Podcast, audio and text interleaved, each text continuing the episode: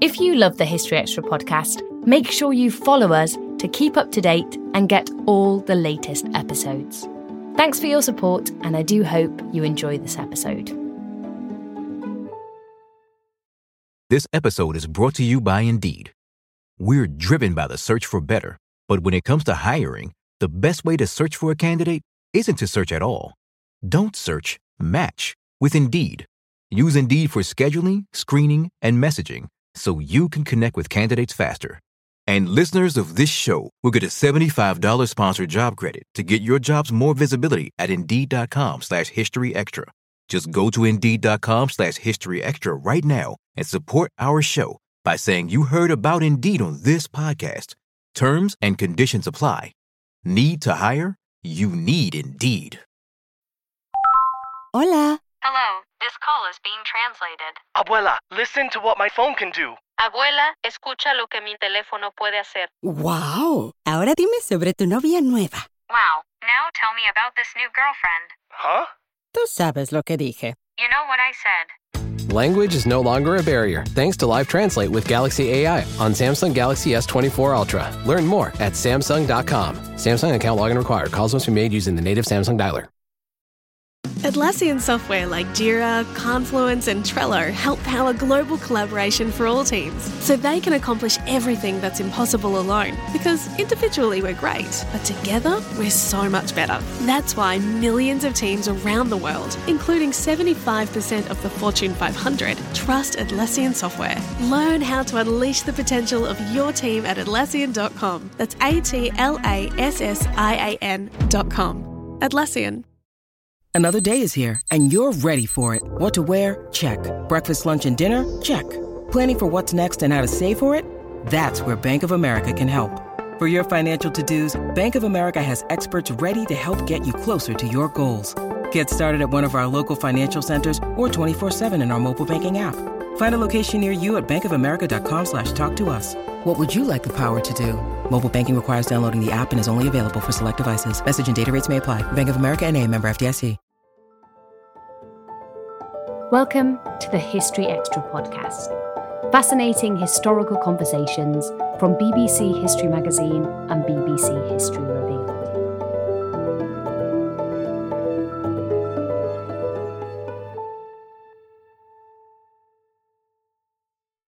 Today, the city of Alexandria sits on the Mediterranean coast in the north of Egypt, a bustling urban centre of more than 5 million people.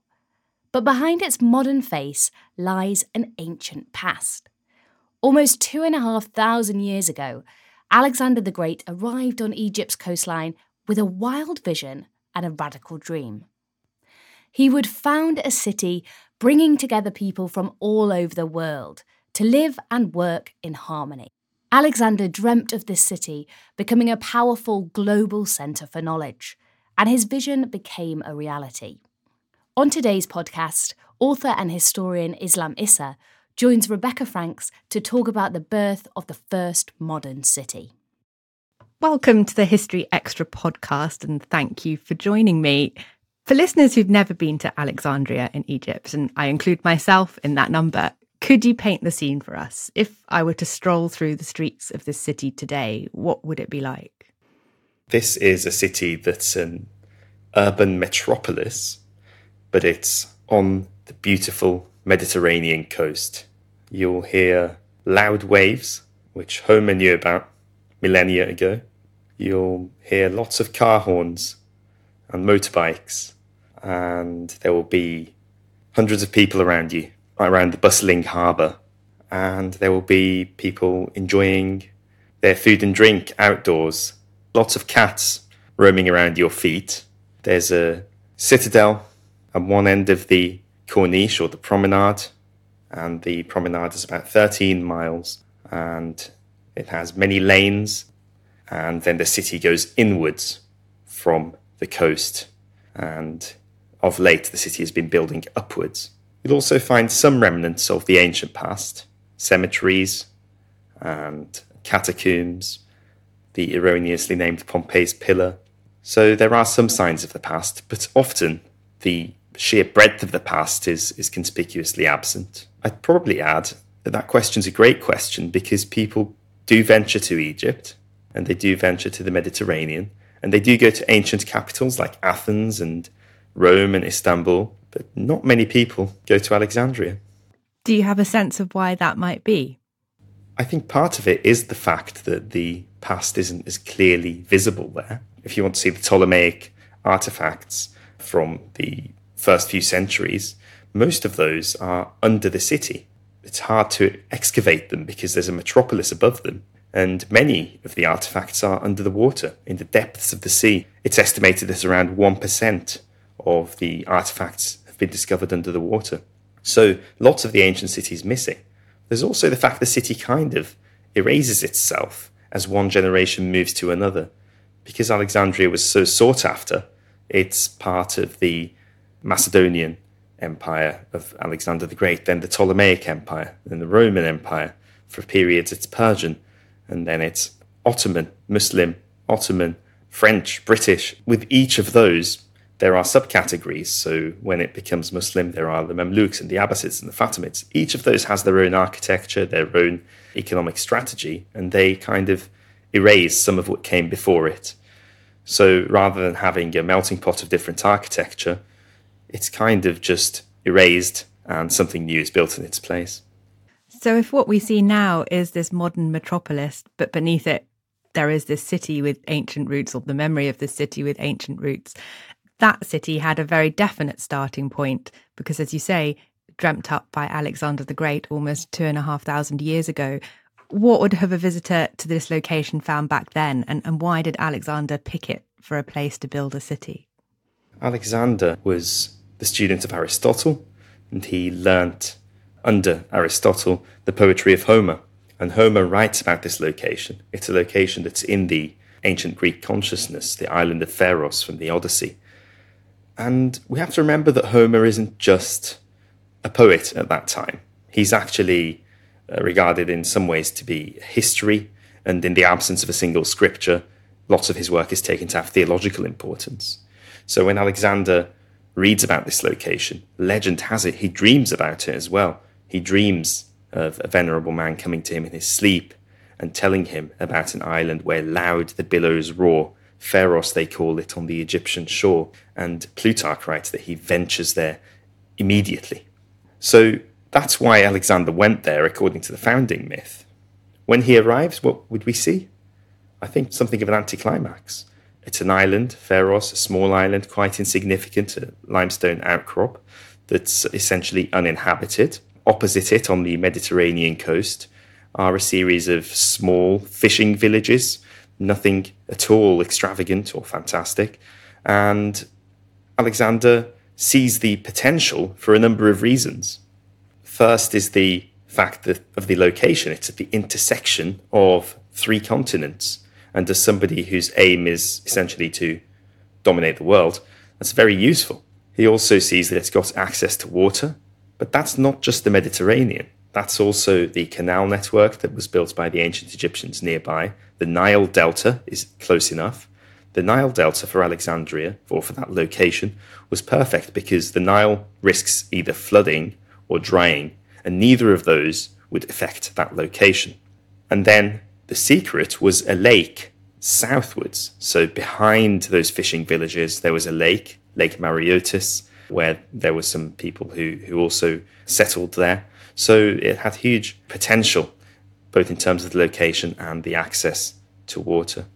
We don't always realise just how much our negative thoughts and experiences stick with us and weigh us down.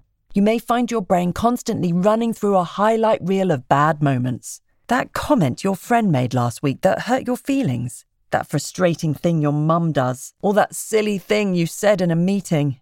Maybe it's time to get it all off your chest. Whether it's a tiny annoyance or something much bigger, talking about it can give you some relief and lead you to a potential solution. That's where therapy comes in.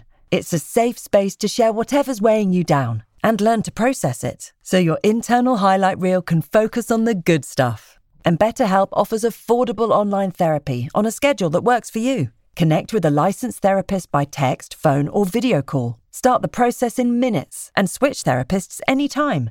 Let it out with BetterHelp. Visit betterhelp.com slash history extra today to get 10% off your first month. That's betterhelp, H-E-L-P dot com slash history extra. This episode is brought to you by Indeed. We're driven by the search for better, but when it comes to hiring, the best way to search for a candidate isn't to search at all. Don't search, match with Indeed. Use Indeed for scheduling, screening, and messaging so you can connect with candidates faster. And listeners of this show will get a $75 sponsored job credit to get your jobs more visibility at Indeed.com slash History Extra. Just go to Indeed.com slash History Extra right now and support our show by saying you heard about Indeed on this podcast. Terms and conditions apply. Need to hire? You need Indeed. Hola. Hello, this call is being translated. Abuela, listen to what my phone can do. Abuela, escucha lo que mi teléfono puede hacer. Wow. Ahora dime sobre tu novia nueva. Wow, now tell me about this new girlfriend. Huh?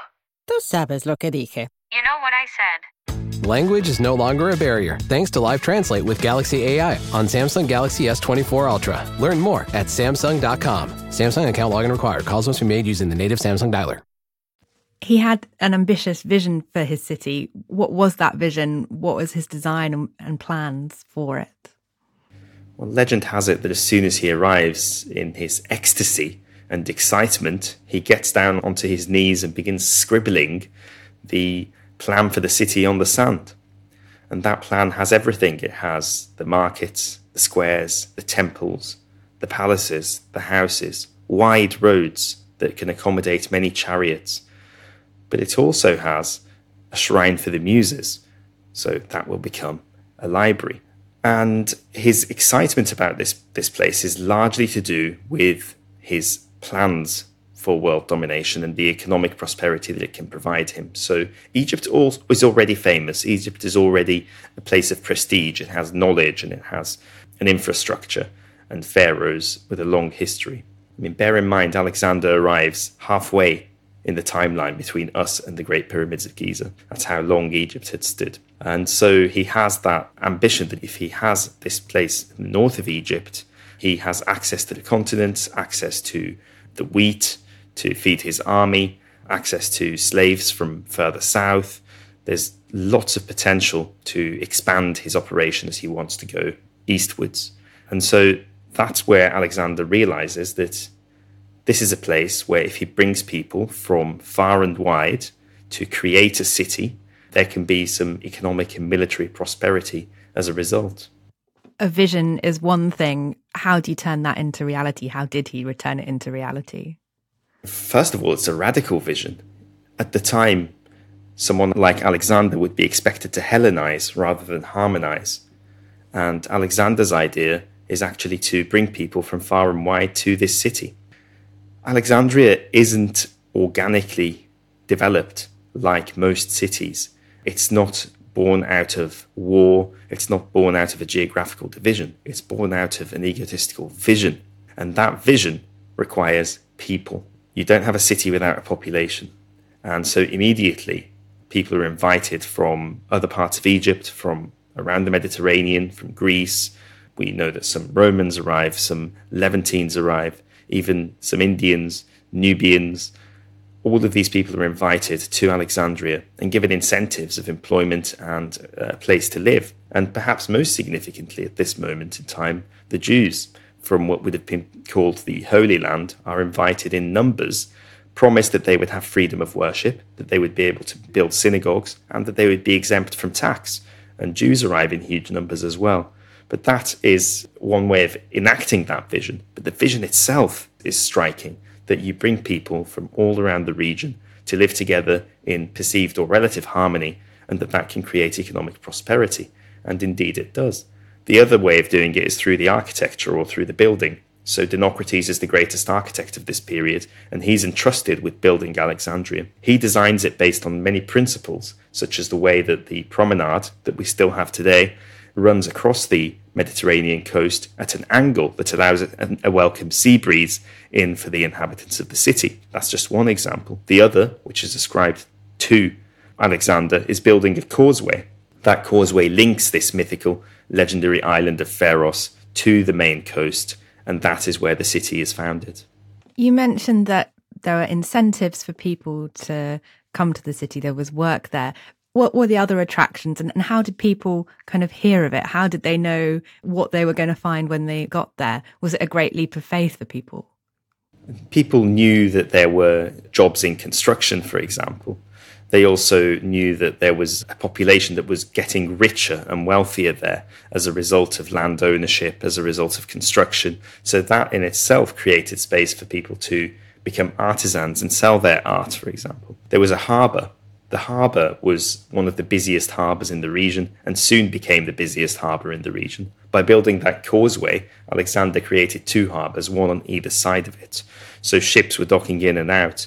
That meant that people also arrived in Alexandria as a result of the trade they were carrying out and opted to stay. So lots of different jobs and the promise, above all, of being able to be free, of being able to worship whatever they wanted to worship and stick with the culture that they want to stick with. And of course, theory and practice aren't always uh, going hand in hand, but that was the idea and the vision behind Alexandria in its early days. Yeah, I was curious about that aspect of the multiculturalism, which is clearly a really important part of the vision. And then the reality of it. How multicultural was the city in its heyday, and how important was that for its success? In its heyday, it was extremely multicultural. There were people from all around the region, from east and west, and they were speaking different languages, worshipping different gods. As time progressed, they began to speak Common Greek, which is an Alexandrian dialect of Greek, develops in Alexandria. And to think that that is the, eventually the language of the Bible, it's that influential. There's also no ghettoization in Alexandria for the first three and a half centuries or so. There's no evidence of that. And then, unfortunately, it does begin to, to take place perhaps after about four centuries. So, yes, it was, it was a diverse and multicultural society, not without its issues, but the general vision did work. And you've told us what the city is like today. What would that ancient city have been like? What could you expect to see and hear and smell? What was it like on a day to day basis? Day to day, this is a city that's full of big roads, wide roads. It's famed for its wide roads. There are colonnades and there are pillars and statues at every corner. There are palaces and squares and trees lining up the roads it's a wealthy city. You can tell it's a wealthy city. And we have reports from early historians about the smell, that it's a perfumed city. Alexander and Ptolemy, when they went to Persia, the first thing they did was actually go to the, the perfumery. And so lots of these perfumes were brought back to Alexandria and invested in, in the city. So it's a very lush and grand city. But it's also got the tallest man made building in the world at that time in the Pharos lighthouse. So people arriving to the city would have been in awe of the size of this lighthouse, the symbolism of this lighthouse. Yes, it was there to create light through its fire, the furnace there, and the mirrors for the sailors, but it was really a, a show of power, this lighthouse, to say this is a leading city. So it's a city that very much wants to show off its power. And I write about this being the kind of Alexandrian dream and the, the lighthouse as they arrive being something of Lady Liberty, that they are arriving to a city of the future. I was curious to know more about the lighthouse, in fact. When was it built and what happened to it? The lighthouse is built relatively early on in Alexandria's history. So the city's founded around 331 BC by Alexander. Ptolemy I, his friend and successor, is the one who really constructs Alexandria. So it's envisioned by Alexander, but constructed by Ptolemy I. And so the, Ptolemy I is thought to have began construction in the first couple of decades of the third century BC and possibly finished by his son Ptolemy II. The lighthouse is probably a big state endeavor that takes something like a tenth of their treasury. And like I said, it's a symbol of power. It's not just to serve practical purposes. As for what happens to the lighthouse, well, it undergoes a kind of steady decline. I don't think there's a single moment when we can say the lighthouse has disappeared. And in fact, today, if you go, you will see the remains of the lighthouse where the citadel is. So, over centuries, it does seem to survive at least a millennium, and we know that it survives perhaps even longer. So I'd say the lighthouse remains intact from what I've seen or from my research for about seven centuries. And then it survives in a damaged form, maybe for, for 17. It withstands earthquakes and floods and wars, but slowly but surely its uh, stones and rocks fall into the depths of the ocean. It must have been an incredible feat of engineering for it to last that long. Yes, I mean, this lighthouse is over 100 meters. It's something previously unheard of. It's the three tiered lighthouse. It's made of reflective white limestone, and it's got this at the top, this furnace with mirrors as well. And it really is a feat of engineering at the time, and surely today. And that's the reason it's an ancient wonder and still very much a part of Alexandrian consciousness. People still know and are proud in Alexandria that there was once this great lighthouse here.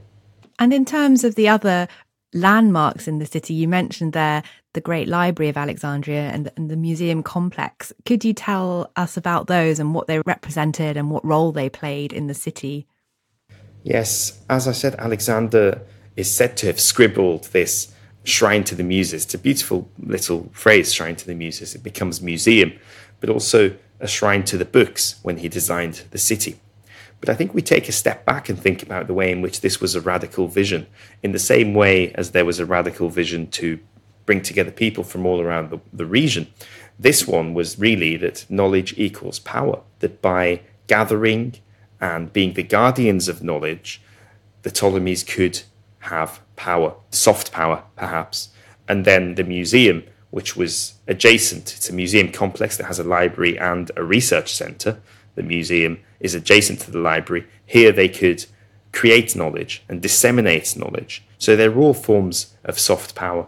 The person who founded the library or who was given the task of founding the library, Demetrius, was tasked, if you like, the job description was to gather every book in the world, all the books in the world. It's a seemingly impossible task, and they do a, a, fine job of trying to accomplish that task. The second librarian is quoted as, as saying there are half a million scrolls in the library. So it's by far the biggest collection of published works to date at that time.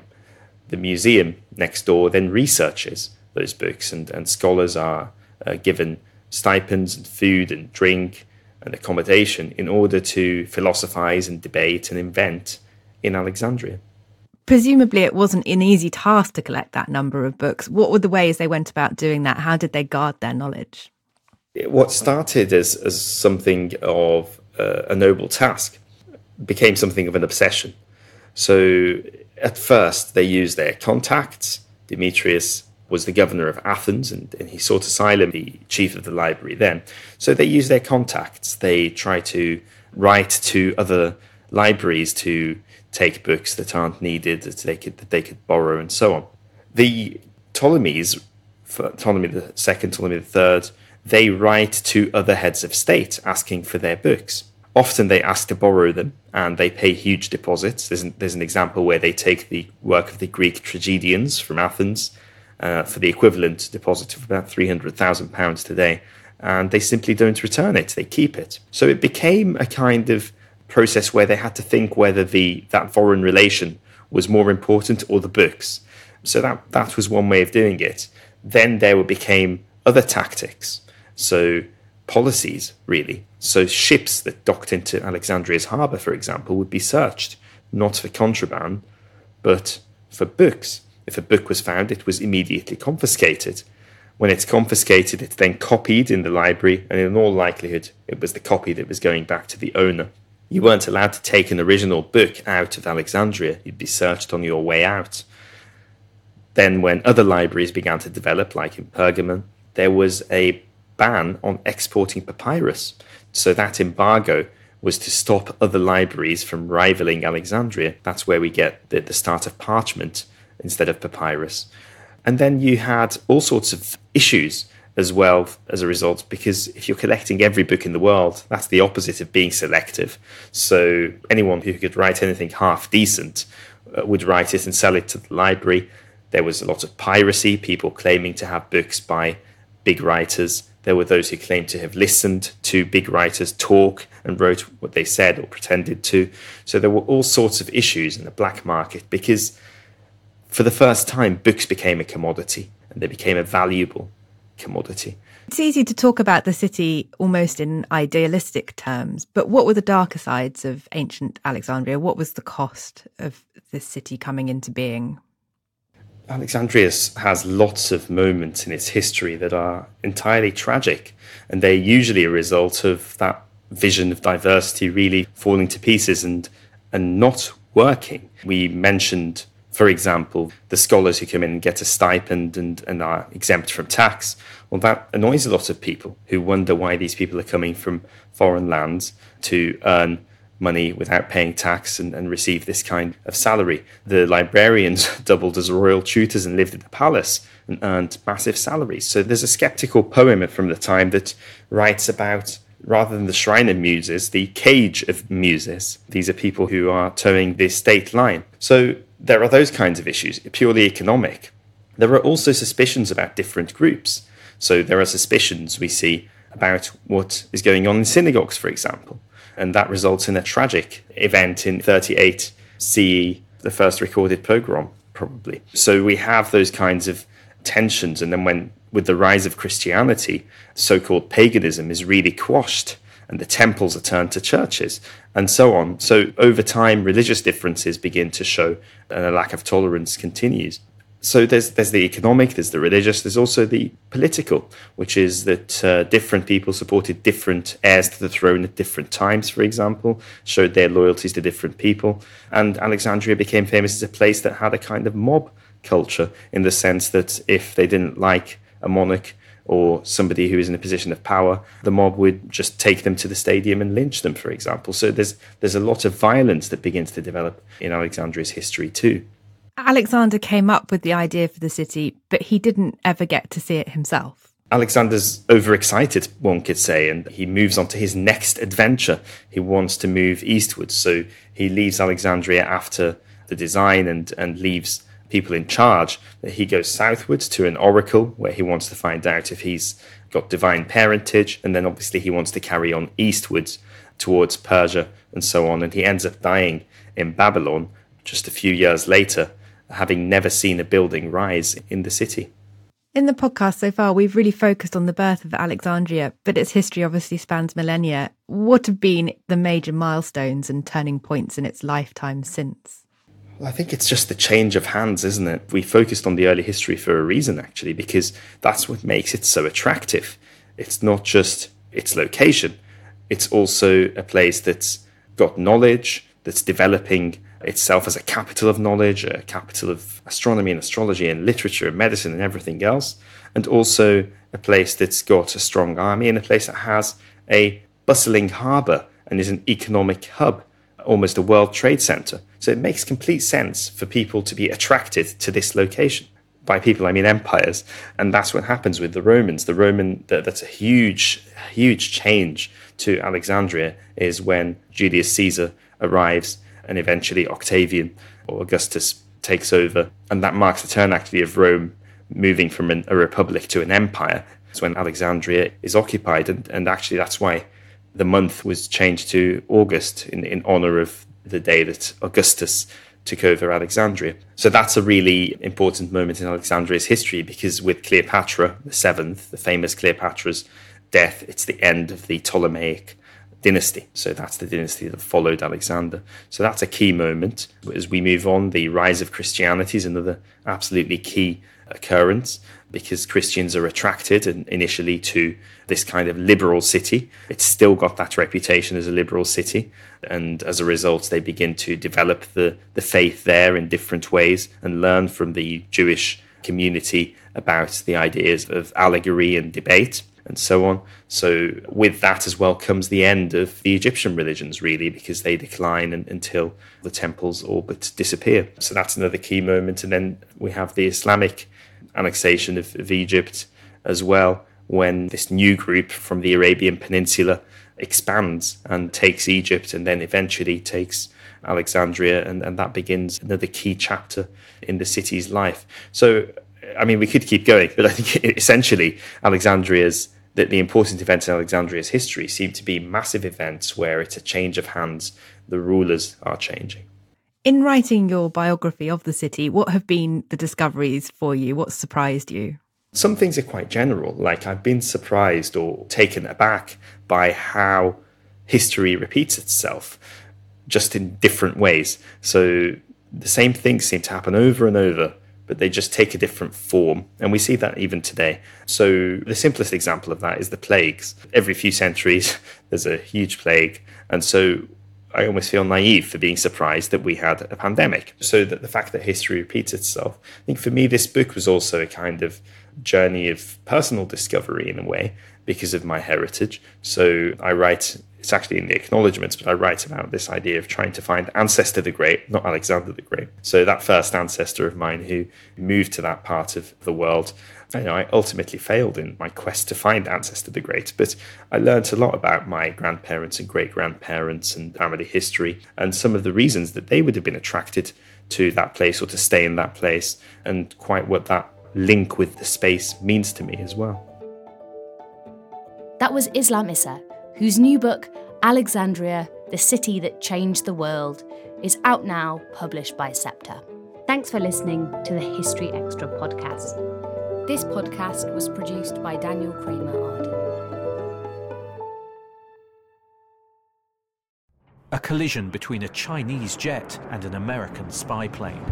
He came and rammed into our left wing. With relations increasingly strained, what are the chances of things spinning out of control? The Western world was asleep.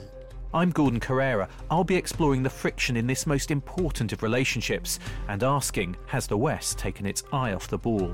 You cannot ignore China. From BBC Radio 4, this is Shadow War China and the West. Listen wherever you get your podcasts.